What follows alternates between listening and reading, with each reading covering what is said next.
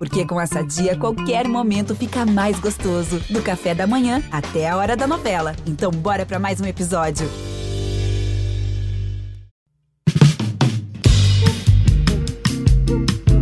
Alô, Pelô! Meu Deus, que emoção! Esses negros maravilhosos. Foi Deus que quis. Mas tem o Lodum, sim. Como é que não tem o Lodum? Segue o Baba! Salve, salve, meus amigos, minhas amigas, está no ar o Segue o Baba 63. Eu sou o Juan Melo, estou novamente com Pedro Tomé e Rafael Santana. Hoje, para falar de Bahia, dessa fase terrível do Bahia, 8 jogos sem vencer na Série A, beira da zona de rebaixamento, defesa mais vazada do campeonato, troca de treinador. Está me parecendo um roteiro da temporada passada. Eu acho que eu já vi esse filme. E vocês? Vocês já viram esse filme? Tudo bom, Rafa, Pedro?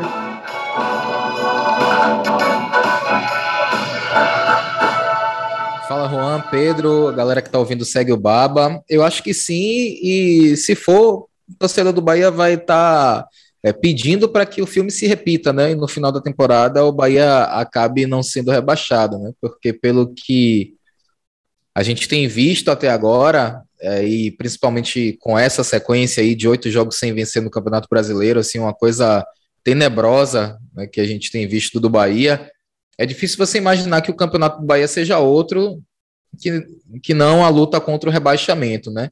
E se esse vai ser o campeonato, que o filme se repita e lá no final do ano a gente não esteja aqui fazendo um podcast amargo. Se o filme está se repetindo, o Dabove é o Mano Menezes, treinador que não é do mesmo patamar, pelo menos nacionalmente falando, mas é um cara que chegou para ser a solução, chegou com a expectativa de todo mundo, chegou para ser a solução dos problemas, não foi.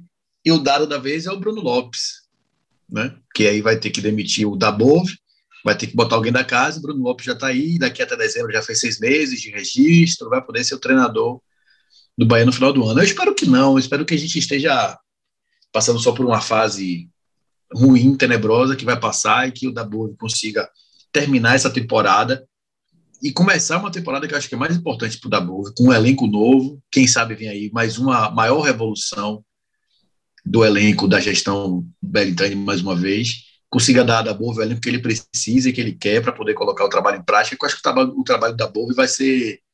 tem tudo para ser um bom trabalho. Não sei se vai ser no Bahia ou em algum outro lugar, pelo menos a linha da escola que ele segue forma bons trabalhos. Eu espero que o filme se repita só até, no máximo, o final do turno. Na virada do turno, o Bahia seja diferente do ano passado. Pois é, que não dure tanto, mas quando a gente fala de fase ruim do Bahia, você falou, Pedro, fase ruim do Bahia, é para valer mesmo, né? Porque o Bahia gosta mesmo de estender esses períodos sem vencer, temporada após temporada, né? Ano passado ficou 9 jogos sem vencer, agora já são 8 partidas. Você começou a falar sobre o trabalho do Dabove, vamos continuar nosso programa de hoje falando sobre o Dabove e exatamente sobre a estreia dele, né? Na última partida do Bahia, última segunda-feira contra o Fluminense, quando a gente viu a primeira cara do time de Dabove. Nós até comentamos aqui, né, que é um treinador que preza pela intensidade, jogo de encaixes, mas eu tive a impressão que aquele time foi muito mais a cara do Dado ainda, afinal de contas foram apenas 6 treinos do Dabove até essa partida, do que de fato um time do argentino ainda com o estilo dele jogar.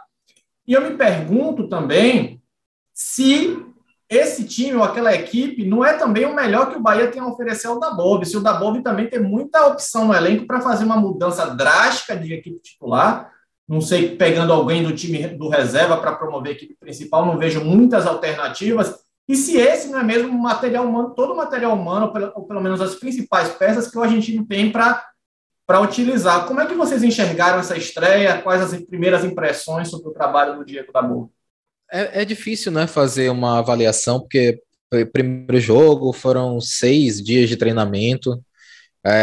Eu acho que, assim, de estilo de Dabove que a gente espera acompanhar ao longo dos próximos meses, né, se assim acontecer, só aquela marcação um pouco mais alta, né, ali no começo, principalmente no começo do jogo contra o Fluminense, alguns jogadores tentando fazer aquele abafo ali, Gilberto Rossi, mas ainda de uma maneira descoordenada, tanto é que o Bahia não conseguiu roubar bolas no campo de ataque, então isso é um um elemento que requer trabalho, né? Mas fora isso, é como você falou, Juan, era o time do dado, e ele sabe que ele não podia chegar e promover uma reformulação completa naquela equipe que está jogando há tanto tempo da mesma forma, né? E mais do que isso, ele não tem peças, né? Aí no segundo tempo ele acabou colocando o Oscar Ruiz, o time jogou de uma maneira um pouco diferente e ele já sinalizou que ele gostou do que ele viu no segundo tempo. Então, assim, talvez não seja surpresa se contra o Fortaleza, né, depois de 2 semanas cheias de trabalho, ele já faça alguma alteração, né, a gente já veja o Oscar Ruiz, não sei, porque pensando, né, nessa ideia de ter 2 pontas abertos pelos lados, assim, ele tem um Rossi, e aí ou ele vai optar pelo Oscar Ruiz ou ele vai optar pelo Maicon Douglas, assim, não tem muito para onde correr, né? E são 2 jogadores que não entregaram ainda nesse time do Bahia, então, enfim, são peças do quebra-cabeça que o Dabove vai ter que ir montando e ajustando e tentando recuperar algumas peças que não estavam rendendo com dado, mas nesse momento, assim, ainda é muito difícil para você conseguir enxergar alguma coisa, alguma identidade do trabalho do Dabove, porque simplesmente não tem, é pouco tempo, e eu acho que contra o Fortaleza, principalmente com a ausência do Gilberto, a gente vai ver ali, né, o que é que ele vai fazer, né? Desconfio que vai ser o Rodallega, porque ele gosta de centroavante, mas acho que contra o Fortaleza a gente já vai ver alguma coisa um pouco mais com a cara do Dabove. Antes do Pedro falar, você estava falando sobre essas mudanças que você percebeu. Eu também percebi uma coisa ou outra em relação, por exemplo, à ligação direta, né? Os jogadores de defesa do Bahia estavam muito mais à vontade em fazer essa ligação para o ataque do que antes. A gente cansou de ver o Bahia forçar essa saída pé a pé lá no campo de defesa e muitas vezes falhar. Eu vi contra o Fluminense uma tentativa de fazer essa ligação direta mais vezes durante a partida. E sobre o gostar que você falou, dele gostou mais do segundo tempo, Bahia começou aquele jogo com 4-4-2, né? Mugni, Rodriguinho responsáveis pela criação, Rossi ao lado do Gilberto no segundo tempo com a entrada do Oscar Ruiz. O Rodriguinho passou a fazer a função de meia, Oscar de um lado, Rossi do outro e o Gilberto à frente. Por sinal, apenas 2 mudanças que o Dabove fez para aquele jogo. O Dabove substituiu o Bahia apenas 2 vezes contra o Fluminense com a entrada do Oscar Ruiz e do Rodallega. Então, é um sinal também de ou não tenho muita peça para mexer aqui, ou vou mexer o menos possível até para não desordenar uma equipe que já não vem bem. 2 bolas, Juan, especificamente. 2 bolas longas o Bahia fez, 2 tentativas.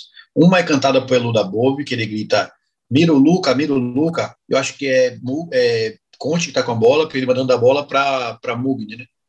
E a bola vem para o Mugni. E depois tem uma bola de Luiz Otávio, tenta dar em Gilberto, que é a falta que o Gilberto sofre. Se eu não me engano, é a falta que o Gilberto sofre da bola que o Nino dá uma cotovelada nele, né? Ele toma um cartão, que ele tentou subir, ou é uma outra falta que ele toma, enfim, mas é uma falta que o Gilberto toma. 2 bolas longas. Depois o Bahia parou de fazer bola longa. Eu acho que o X da questão do trabalho de Dabove passa pelo que vocês estão dizendo aqui, o que a gente tinha falado nas outras edições do podcast, quando a gente discutiu a chegada dele. É a peça, são peças. É engraçado ele falar que gostou mais do segundo tempo do que do primeiro, porque apesar de peças, né, em termos de formação, tática, o primeiro tempo teve mais cara de dado, mas o comportamento foi mais de Dabove, e no segundo tempo teve distribuição de peças com cara de Dabove, mas de comportamento mais dado. O que me preocupa nisso tudo é o Dabove querer implementar, e a gente estava aqui pensando, será que ele vai implementar logo de cara o time dele? Ele falou logo na primeira entrevista, meu time vai ser intenso, meu time vai ser intenso. Vamos lembrar qual foi o único jogo, na verdade, que o Bahia tentou jogar de forma mais parecida com o que o Dabove quer, marcação alta, até que nem tanta bola longa, mas com marcação alta, incomodando o adversário, com intensidade, foi o jogo contra o Flamengo.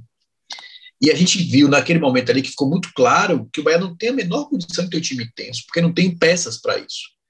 E o Dado falou depois que o grande erro dele, naquele dia, foi ter achado que podia trocar tiro com o Flamengo. Mas não foi só trocar tiro com o melhor, talvez um dos melhores ou o melhor elenco do país hoje. É a forma como ele quis jogar. Jogar com um time muito alto, com a defesa com as costas abertas E o Dabove prega por isso, o Dabove prega isso, né? É um time que marca na metade do meio campo para cima, ele marca só no último terço, dois últimos terços do campo. É, o Bahia não tem peça para isso. E ele já viu, ele fez 2 substituições, não foi à toa. Ele vai ter o primeiro grande problema no sábado, quando ele não vai ter um centroavante. Ele já não tem o centroavante que ele gosta, que é o centroavante quase tanque, né? O centroavante de fazer pivô, de brigar, de dar casquinha. Gilberto não é esse cara, Gilberto joga de frente para a área. Gilberto não joga de costas para a área, ele gosta de um centroavante que joga de costas para a defesa, de costas para o gol, de costas para a defesa, para poder fazer uma casquinha ou fazer um pivô para a entrada dos meias, de mais velocidade, meia também o meia central, né? O Gilberto já não é esse cara.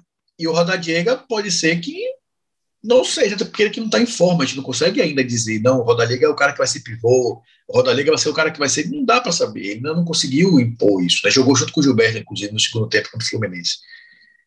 Enfim, eu acho que ele tem muitos problemas com relação a elenco, e é esse que a gente vem falando aqui há semanas sobre o elenco do Bahia. Minha grande preocupação é essa, se ele gostou do Bahia no segundo tempo, que jogou com disposição tática dele, mas com um jeito mais parecido com o de Dado, ou do primeiro tempo que ele tentou jogar ali 19, 20 minutos impondo marcação alta, de forma desordenada. Tem um lance, eu não vou me lembrar exatamente o minuto, mas tem um lance que o Bahia sobe todo, vem fazer essa pressão, e o Patrick sai para fazer um bote gigante, ele faz uma perseguição longa, e aí ele olha para trás, e tipo, a primeira coisa que ele faz, ele olha e fala, eita, tipo, ficou o buraco, quem é que vai me cobrir? É o que a gente estava falando na semana passada. Se o cara vai, alguém tem que ocupar aquele espaço. E ele foi e o espaço não foi ocupado, ficou um buraco. O Patrick olhou e ficou meio preocupado.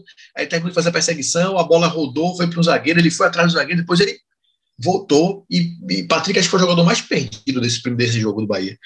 Foi quem mais estava meio que sem saber, assim. Tava, o Patrick, você tem que fazer a bola longa. Você tem que fazer a perseguição longa, você tem que ir atrás. E ele ia. Mas ele não sabia o que ele ia fazer na volta, ou quem ficava no lugar dele, ou quem tinha que cobrir ele não sabia também, enfim. É difícil, eu acho que mesmo com 2 semanas de trabalho vai ser difícil. Dizem os especialistas que você começa a aprender um hábito a partir de 3 semanas de repetição. Se o Bahia vai ter, eu acho que concordo com o Rafa que o Bahia já deve ter muita cara dele agora na segunda semana, mas eu vou esperar a terceira para poder ter a certeza do que é que vai ser, para ver os jogadores vão começar a entender de fato como é que vai jogar. Mas eu acho complicado que de fato, o trabalho de Dabove seja encaixado nesse elenco, porque não tem condição. A chegada do Luizão, que talvez seja o cara mais próximo do Thaciano, pode dar ainda uma outra opção a ele, mas eu acho que é pouco para o que ele diz que querer e para o que o Bahia oferece. A minha preocupação maior é essa aí, que eu acho que tem coisas incongruentes nessa questão. E só para fazer a nota de rodapé sobre tudo isso, né? Foi impressionante como o Fluminense não fez força alguma para ganhar aquele jogo, né? O Fluminense, futebol horroroso, não conseguiu desenvolver grande coisa, conseguiu vencer o Bahia por 2-0. É claro, teve o segundo tempo, aquela pressão toda, mas é inacreditável como essa fase ruim do Bahia acaba até ocasionando esse tipo de resultado. O Fluminense não fez força alguma. Vocês não acham também que o Dabove está num certo dilema? Porque se a gente verifica que o Bahia não tem peças no time titular para fazer esse jogo que é o estilo do Dabove, esse jogo de maior pressão, de intensidade, se ele substitui o Gilberto por Rodallega, faz essa troca simples, ele não continuaria mantendo essas deficiências? Não seria, então, mais lógico ele adiantar o Rodriguinho para jogar de falso 9 e colocar um outro jogador que dê intensidade na frente, na marcação? O que é que vocês pensam disso? Eu acho que com o Rodriguinho acaba sendo pior, né? Porque o Rodriguinho ele não vai dar intensidade, né? Nem nessa... E eu não estou nem falando de voltar, né? De fazer a recomposição. Estou falando de intensidade mesmo, de correr atrás dos zagueiros. O Rodriguinho não consegue fazer isso, né? Se ele der 2 piques com 15 minutos do primeiro tempo, já era o homem, né? E ele também não vai ser o cara que vai brigar de costas com os zagueiros pela bola esticada por cima. Não, o Rodriguinho ele até tem um bom tempo de bola, ele tem uma boa impulsão. Ao longo da carreira ele fez alguns gols de cabeça, mas não é nessa situação. Não é na situação de brigar corpo a corpo com os zagueiros. Pensando no estilo de jogo que o Dabove prioriza e pensando em características ali minimamente parecidas com a de Gilberto, eu não consigo enxergar outra opção para ele que não seja o Rodallega. Assim, a não ser que ele queira promover uma maneira diferente de jogar, daquilo que a gente não espera, e aí sim ele adianta o Rodriguinho, bota o Oscar Ruiz de um lado, ou bota o Maicon, ou um jogador de meio campo, mas eu acho muito difícil que isso aconteça, porque simplesmente assim não é a característica, né? E digo mais, voltando Gilberto, eu acho que em algum momento ele vai procurar uma solução diferente para esses jogadores de ataque. Eu vejo no futuro breve, com o Bahia com um jeito, uma identidade mais consolidada do Dabove, eu não vejo o Rodriguinho nesse time. Não consigo enxergar o Rodriguinho fazendo o que o Dabove pede. Consigo enxergar o Oscar Ruiz, que por mais que ele esteja em má fase, mas você percebe que ele é um robozinho, né? Sabe? Vai correndo, né? Com as perninhas dele. Não vou nem repetir, né? Que o Pedro falou aqui, depois deu uma... Depois deu uma polêmicazinha aí. Mas você percebe que motozinho era a palavra que eu estava buscando. Você percebe que o Oscar Ruiz é um motozinho, né? Então ele vai conseguir fazer essa pressão. Eu acho que não para essa partida, porque tem o Gilberto suspenso, mas pensando numa sequência, eu acho que o Rodriguinho vai acabar perdendo essa vaga. Ainda mais pensando que o Ramírez daqui a pouco está podendo voltar, né? Que o Rodriguinho teria essa vaga aí, talvez, de 10, que eu acho que, de fato, ele é muito bom. Da entrada da área, né, a ideia de Dabove é sempre essa, né? Que você tem o pivô fazendo, o centroavante fazendo o pivô, você tem os três caras entrando na área, né? Tipo, entrando no espaço que o centroavante sai, briga, e alguém entra naquele espaço ali, entrando na área para ser o atacante. O Rodriguinho poderia fazer isso perfeitamente, porque é um cara de entrada na área, de passe, de finalização. Mas, como o Mãe falou, ele tem dificuldade de intensidade mesmo, e aí não é porque ele é preguiçoso, enfim, é uma característica física dele que sempre foi. E já não é mais de um garoto, né, Rodriguinho? Já está com mais de 30 anos de idade. O corpo já responde de forma diferente.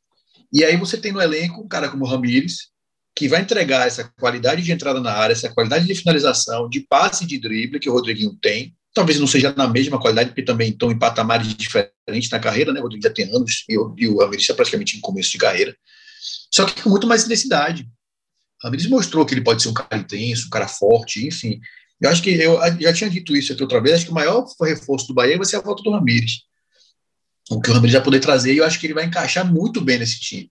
Talvez não seja a solução, mas talvez seja, de fato, a saída de Rodrigo do time. Até porque no ano passado, quando o Ramírez entrou, encaixou, era o titular e o Rodriguinho estava no banco, né? O Rodriguinho ficou no banco, depois foi que o Rodriguinho voltou na fase final, já quando o Ramírez machucou. Eu ainda vejo com mais problema ainda isso, porque se ele quiser trabalhar de fato com essa bola longa, não vejo nenhum dos centroavantes com essa característica. O Rodallega, de novo, pelo pouco que eu vi, não é o cara também de disputa, por mais que característica física ele tenha, mas é o cara de centroavante de área, né? Mais de toque na bola do que de fazer pivô.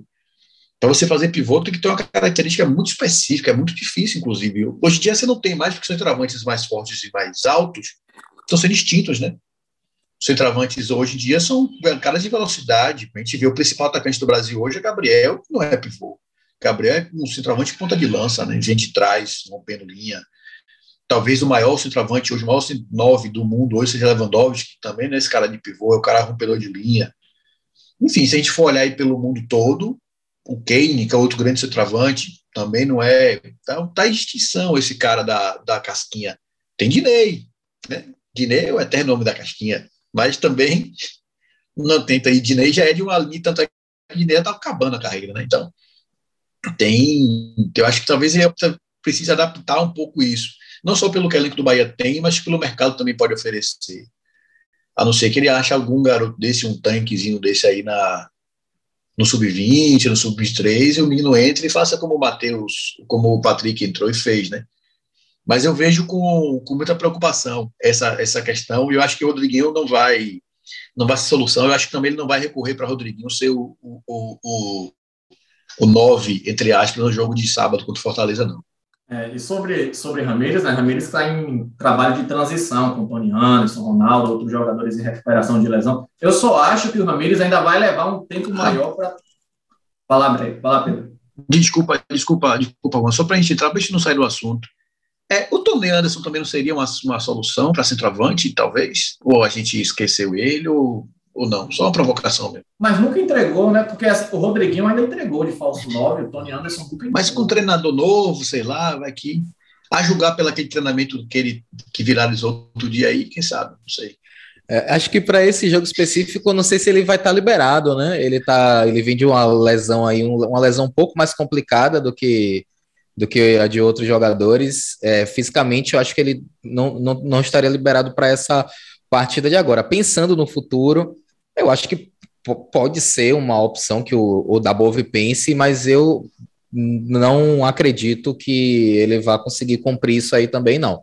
Pode ser uma opção, mas eu acho que não dá certo. Lembrando que esse aqui é um podcast de pessoas também de pouca fé, né? Também vamos ser mais otimistas, quem sabe o Bahia não tenha no seu elenco aí esse jogador que o Dabove tanto precisa. Mas só para acrescentar sobre o Ramírez que eu estava falando antes, o Ramírez está em trabalho de transição com o Ronaldo, com o próprio Tony Anderson. Eu acho que ainda vai levar um tempo para ele estar disponível. E quando estiver disponível, a menos que ele surpreenda, como surpreendeu a todos com a rápida adaptação no Bahia, ele vai levar um tempo para ganhar ritmo de jogo. É muito tempo parado, lesão no joelho, lesão séria. Eu acho que o Bahia ainda vai passar o início do retorno, um bom tempo sem o Ramírez. Se ele encaixar rapidamente, menos mal. Mas seguindo, a gente já apontou esses problemas todos do Bahia em relação à falta de intensidade, algumas peças, mas a gente vê problemas sérios na defesa se repetirem. O Bahia tem a defesa mais vazada do Campeonato Brasileiro para o segundo ano consecutivo. Na temporada passada acabou a Série A não sendo a mais vazada, ficou em segundo, mas tomou 59 gols em 38 jogos, média superior a 1,5 por partida, e nessa temporada repete os problemas com 30 gols sofridos em 18 jogos. É muito gol, gente, 1,6 por jogo, é muito, muito gol. Para uma equipe que imaginava-se que tinha aprendido com os erros do passado, contratou bastante para a zaga, né? Contratou para o sistema defensivo, não contratou lateral, é verdade, mas contratou zagueiro, contratou volante e não consegue sanar esse problema. E acrescenta-se outra agora, né, que é o problema no ataque. O Bahia, nos últimos jogos na Série A, fez 2 gols apenas. Problema na defesa, problema no ataque. O que está acontecendo com o Bahia? Qual a explicação que vocês podem dar para essa fase tão ruim se estender, tendo como base tudo o que aconteceu no ano passado, que não parece que não aprendeu nada com o que aconteceu? A gente tem o quê? Mais 2 horinhas aí para seguir com o podcast? Ninguém tem pena do editor Rafael Carneiro, então... Tem pena de mim. Eu acho que, assim, em nível macro, tudo passa pelo péssimo trabalho realizado pela diretoria. Em nível macro, a reformulação prometida, né, a maior reformulação da era Belintani não foi bem feita. Prova disso é que a maior parte dos jogadores contratados não são utilizados, né? Hoje no time titular você tem apenas Luiz Otávio, Conte e Lucas Mugni, dos jogadores que foram contratados, sendo que o Luiz Otávio era reserva, mas o Juninho foi vendido. E o Mugni, pelo Thaciano, acabava sendo uma troca, porque o Thaciano também tinha sido contratado. Então, assim, já dá o tom. O trabalho não foi bem feito. Some a isso as derrotas que foram acontecendo. Acho que o momento técnico dos principais jogadores do Bahia não é bom. Jogadores que conseguiram entregar no início da temporada não conseguem mais. Por exemplo, o Nino fez um início de temporada bom, né? Foi muito importante no título da Copa do Nordeste, e hoje o Nino, além de ser o chama-gol, né, além daquela bola no segundo pau, na segunda trave, foram 3 gols em 4 jogos que o Bahia tomou dessa forma. Ofensivamente ele também não está conseguindo mais entregar, e aí a gente precisa considerar também que é um jogador mais velho, já tem uma idade avançada. O Bahia só joga pela direita, Então você sobrecarrega muito ele. Eu lembro do Roger Machado, né, quando o Nino subiu de produção com o Roger Machado e ele falou que teve uma conversa com o Nino, falou, não, você só vai na boa, você não vai em todas, você vai na boa para você ir com qualidade. O momento do Gilberto é ruim também. O Gilberto marcou um gol nos últimos 8 jogos, então assim, essa má fase do ataque do Bahia passa pelo Gilberto, porque o Bahia vive uma Gilberto dependência. Gilberto participou diretamente de 9 dos 20 gols do Bahia, o que equivale a 45%. Ele marcou 8 gols e deu uma assistência. Então, assim, o Gilberto ele quase sempre está envolvido nos gols do Bahia. E aí o Rodriguinho tem 3, o Rossi tem 1, o Patrick tem 1, e você para por aí o número de jogadores da equipe titular que tem gols no Bahia, né? Você tem um gol do Juninho, um gol do Matheus, que já saiu, 2 gols do Thaciano, que já saiu, um gol do Matheus Bahia, que é reserva, e é isso, né? E é isso. Então, assim, o momento técnico dos jogadores é ruim, os jogadores do Bahia não conseguem fazer gol, e historicamente, puxa pela memória, historicamente, historicamente na gestão Belintani, os pontas do Bahia têm dificuldade em fazer gol. Ano passado tinha Cleison, Rossi não conseguia fazer gol. Rossi contribui hoje com assistência, ok, mas os pontas do Bahia não conseguem fazer gol. O Bahia não consegue contratar jogadores que façam gol. E isso é um grande problema, né?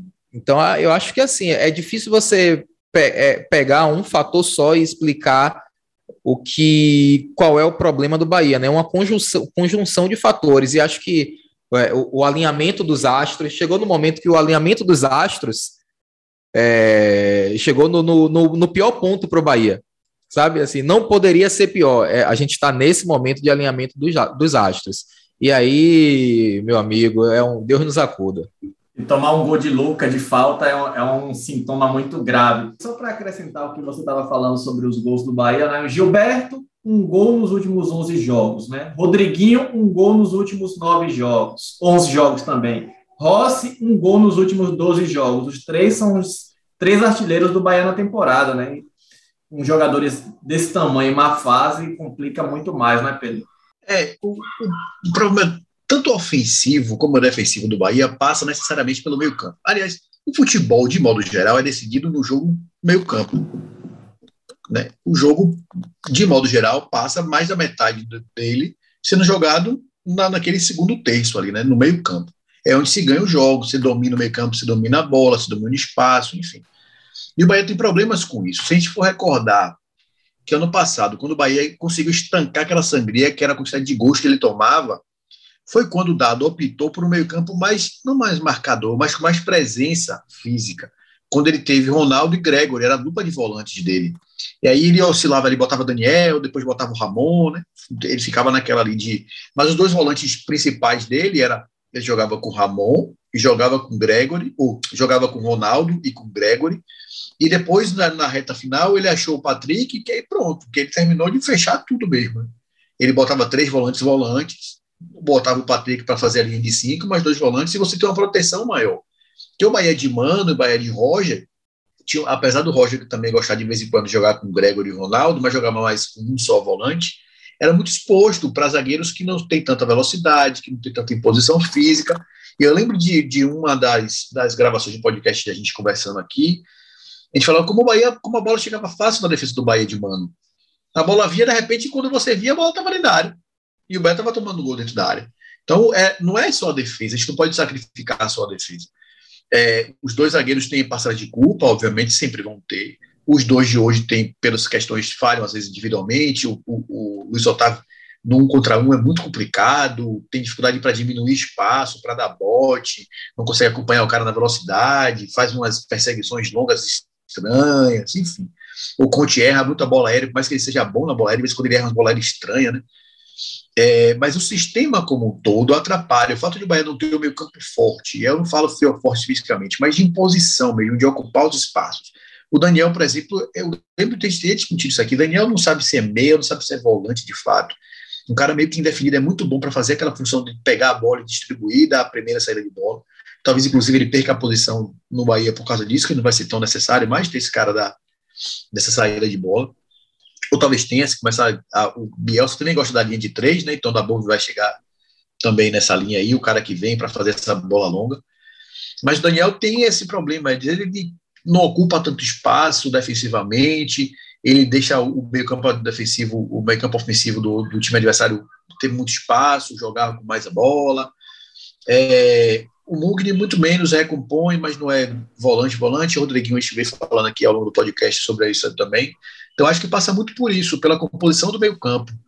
Se o Dabove de fato começar a jogar, como ele gosta de jogar com dois volantes, em 4-2-3-1, e aí um dos volantes ser alguém que faça companhia a Patrick na força física, talvez um cara, não o Jonas, tá? Mas com um perfil parecido com o Jonas, mais alto, mais forte, talvez o Luizão que chegou agora, talvez dê uma diminuída nessa sangria, porque o Bahia exatamente é o problema da bola chegar muito à frente da defesa do Bahia. E tem um outro pecado também, que é o Bahia ter trocado a dupla de zaga, beleza, trocou muito mais por necessidade, porque o Juninho foi embora, né? Mas os laterais continuaram os mesmos. E é o que Rafa falou na estante. O Bahia tomou quantos gols em cima de Nino Paraíba? Todo treinador sabe hoje. Vai forçar a bola, vai botar o centroavante para jogar no segundo pau, vai botar o centroavante para disputar a bola com o Nino Paraíba, que é um problema defensivo. E o Bahia não deu opção para Dado de reverter isso, porque não teve um lateral direito que substituísse. Então a defesa toda do Bahia não foi mudada, foi um miolo de zaga. Mas os laterais que dá espaço para o cruzamento e toma a bola nas costas continuam o mesmo. Então tem esse problema. E o problema ofensivo passa pela falta de criatividade. O Rodriguinho virou, hoje é quase um meio, mas muito mais entre meia e atacante, né? Muito mais atacante do que meia. É um time que tem dificuldade para criar, teve isso muito explícito com o Dado, um time que tem muita dificuldade, circula demais a bola, mas é pouco vertical com a bola, é mais vertical correndo do que passando. Você não vê passe rasgando linha, você não vê o Bahia... Primeiro que o Bahia não tem jogadores de meio campo que jogam entre linhas, né? Você vê isso com dificuldade, o Daniel joga atrás da linha da bola o tempo todo. O Rodriguinho está muito dentro da área, também joga muito pouco atrás da linha, entre linhas. Então você tem um time que não se posiciona para receber, para armar bem, e também não sabe passar com tanta facilidade. Aí você vai ter os números como vocês falaram agora, o Rodriguinho 11 jogos fazendo um gol, o Gilberto também em jejum, porque a bola não chega, o time tem dificuldade para criar com bola, e isso passa necessariamente por organização do meio campo, né? Talvez a ligação direta que a gente acha que o Dabove vai implementar seja uma grande saída, você não tem tanta circulação, bola direta, casquinha lá e vamos ver o que é que dá dentro da área. Obviamente não vai ver o que é que dá, a jogada geralmente é pensada. Mas é aquela coisa do vamos jogar lá na frente, vamos disputar e ir atrás da segunda bola. Talvez seja essa saída, porque para o que o elenco do Bahia tem, melhorar a transição com bola no pé do Bahia vai ser difícil, porque o Dado não conseguiu e era um cara especialista, né? Era o estilo de jogo dele, então eu vejo muita dificuldade. Acho que o problema do Bahia passa pelo meio campo. O Bahia solucionando essa questão do meio campo, tanto defensiva como ofensiva, acho que vai ser a grande chave, a grande virada de chave para o Bahia. A gente vai chegando na parte no final do programa, vai encerrando, mas como vocês falaram de Tony Anderson, até falaram de Jonas aqui, eu me sinto obrigado a puxar esse assunto. Me sinto obrigado a perguntar a vocês por que vocês também não pensam na possibilidade de aproveitamento também de um desses jogadores do time sub-23, o Raniele, o Raí, por exemplo. Vocês não acham que esses jogadores poderiam ter mais oportunidades? Lembrando que os dois não foram relacionados no primeiro jogo do Dabove. Dabove disse, inclusive, que o Ranieri não foi por opção técnica. Ele achou que o Ranieri, dentre as opções que tinha, não poderia contribuir. É curioso, porque contra o Grêmio, Ranieri foi titular, né? Aí foi de um jogo titular para outro que não sequer foi aproveitado. Mas de forma até um pouco mais resumida, para o nosso editor não reclamar muito, vamos dar essa colher de chá para ele hoje. Não acham não, que algum desses jogadores poderia ter mais espaço nesse elenco do Bahia? Rafão, você que lute, viu? Eu acho que sim, Juan, mas aí tem uma questão, tem duas questões, né? Que eu vou trazer só duas, né? Tem cinco, eu vou trazer duas para poupar Rafão. Uma é todo mundo que conhece o trabalho do Dabove fala que ele leva muito em consideração os treinos da semana. Né? Eu já ouvi isso de algumas pessoas que conhecem o trabalho do Dabove. Ele valoriza muito o trabalho durante a semana. Então, eu acho que a gente não deveria muito se apegar ao que ele viu no jogo contra o Grêmio e mais ao que ele viu no trabalho durante a semana. E a segunda questão é É um treinador que acabou de chegar, né, com um leque de jogadores que ele precisa de observar, e aí, que ele precisa observar. E aí eu acho que naturalmente os jogadores do time de transição eles vão ficando para trás na fila, né? Pro Dado e também para o Bruno Lopes, o treinador do Sub-23, era mais natural que eles utilizassem esses jogadores, porque o Bruno Lopes conhecia e porque o Dado estava procurando uma solução diferente depois de tentar tudo e não conseguir encontrar o caminho. Dabove não, ele chegou, ele vai, na minha opinião, dar preferência para os jogadores que têm mais cancha e que ele já conhece mesmo, e aí depois os meninos vão para o fim da fila, depois ele vai dar a oportunidade para quem é mais jovem. Eu acho que passa também por Raniele e Raí não serem solução, gente. A solução não passa por esses dois caras, não passa por esses dois meninos. O Raí é muito novo, o Ranieri tem mais rodagem, mas também é novo. E qual o grau de competitividade que o Ranieri foi exposto?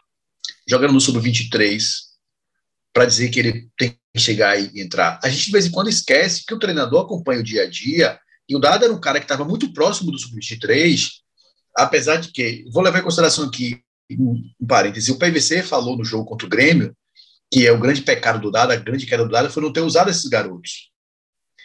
Mas se ele não usou, ele tinha um motivo, gente, não é só porque ele não quis. O Dado chegou para ser coordenador da divisão de base, ele conhecia esses caras, foi ele quem puxou o Patrick de Luca para esse time, ele descobriu, entre aspas, o Patrick de Luca de um profissional. Se ele não fez isso com o Ranieri, o Thiago também, que foi vendido. Pois é. Ele que puxou esses caras. Não é que ele não gosta de trabalhar com garotos. Talvez ele olhe para esse time sub-23, talvez ele olhe para o Ranieri, olhe para o Raí e veja assim, não vai ser eu vou queimar os meninos, não vou colocar os meninos agora, porque vai dar problema. Então a gente de vez em quando tem que pensar, porque o torcedor gosta muito dessa coisa, tem que botar Ranieri, tem que botar sub-23. Não, a solução não está no sub-23.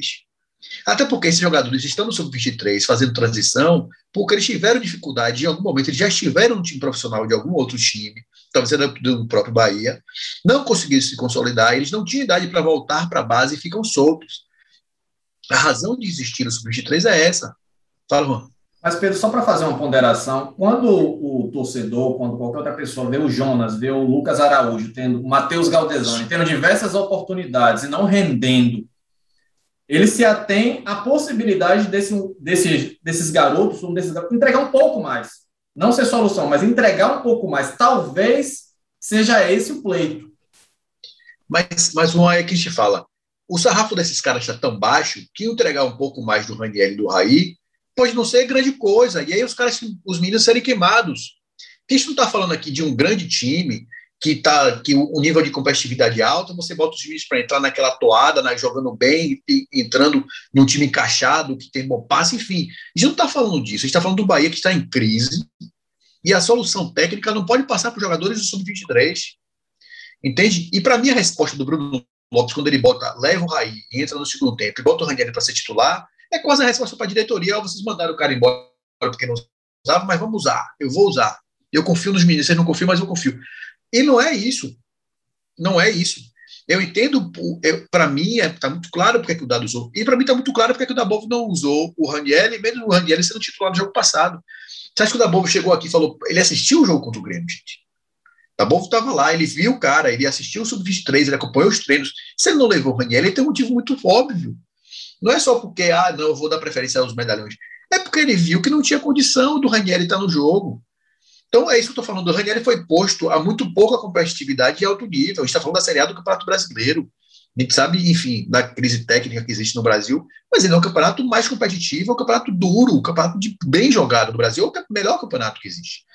E o Ranieri não tem cancha para isso, não dá para o Ranieri entrar. Essa é a solução que a gente está falando aqui, que o Bahia precisa para o meio campo. Entende? Acho que precisa levar isso em consideração, porque acho que o processo acaba sendo atropelado e não vai ser todo mundo que vai entrar. Olha o próprio Patrick de Luca. Subiu, foi muito bem no começo e hoje já está mal. Hoje ele não vive boa fase, está sendo questionado. Se sair do time, ninguém questiona porque o Patrick saiu. Eu entendo quando fala assim, você tem que botar os meninos para ver se é uma solução. Mas o sarrafo está muito baixo, gente, muito baixo. O Ranieri, o Galdesani, o Jonas, o Lucas Araújo, não precisa entregar nada. Então, se eles entregaram, não entregaram nada mesmo. O que foi que eles trouxeram de diferente? Nada. E aí não dá para você botar um time em crise técnica, em crise de desempenho. Não dá para você colocar os meninos e achar que os meninos vão bem, porque a tendência é que eles se igualem, entendeu? Eu entendo tudo isso. Eu entendo que vai demorar um pouco, inclusive, para eles serem utilizados, pelo menos seguindo a lógica. Eu estou achando que está sendo seguido uma lógica pelo Dabove. Vai demorar e não passa por eles. Acho que o torcedor do Bahia tem que ir para pensar em outra coisa agora, porque não vai ser Ranieri, não vai ser Raí que vai chegar e vai resolver o problema que o Bahia tem hoje.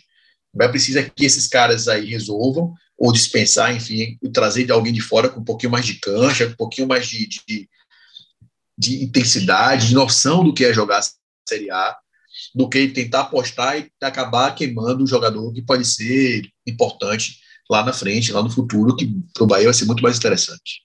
Só complementando rapidinho, juro que vai ser rápido, nessa questão do Ranieri, também tem algo que o Dabove falou que é muito importante, né? Ele enxerga o Ranieri e o Patrick com características muito parecidas, e muito parecidas mesmo, né? Então, assim, não faz sentido você ter esses dois tipos de jogadores no time titular, porque eles exercem exatamente a mesma função. Então, um em campo significa o outro no banco. E aí é mais interessante você ter no banco um jogador que tenha características diferentes para mudar a cara do jogo, né? Eu acho que isso também o Dabove levou em consideração.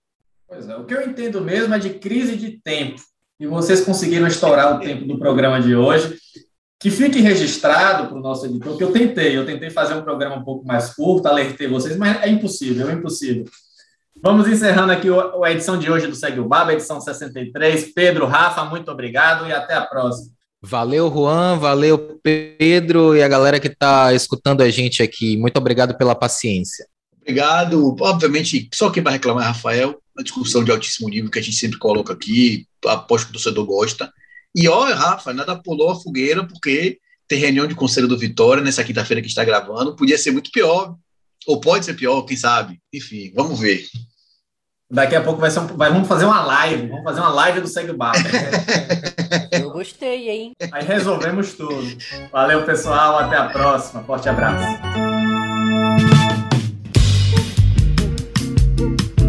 Alô, Pelô! Meu Deus, que emoção! Esses negros maravilhosos. Foi Deus que quis. Mas tem o Lodum, sim. Como é que não tem o Lodum? Segue o Baba.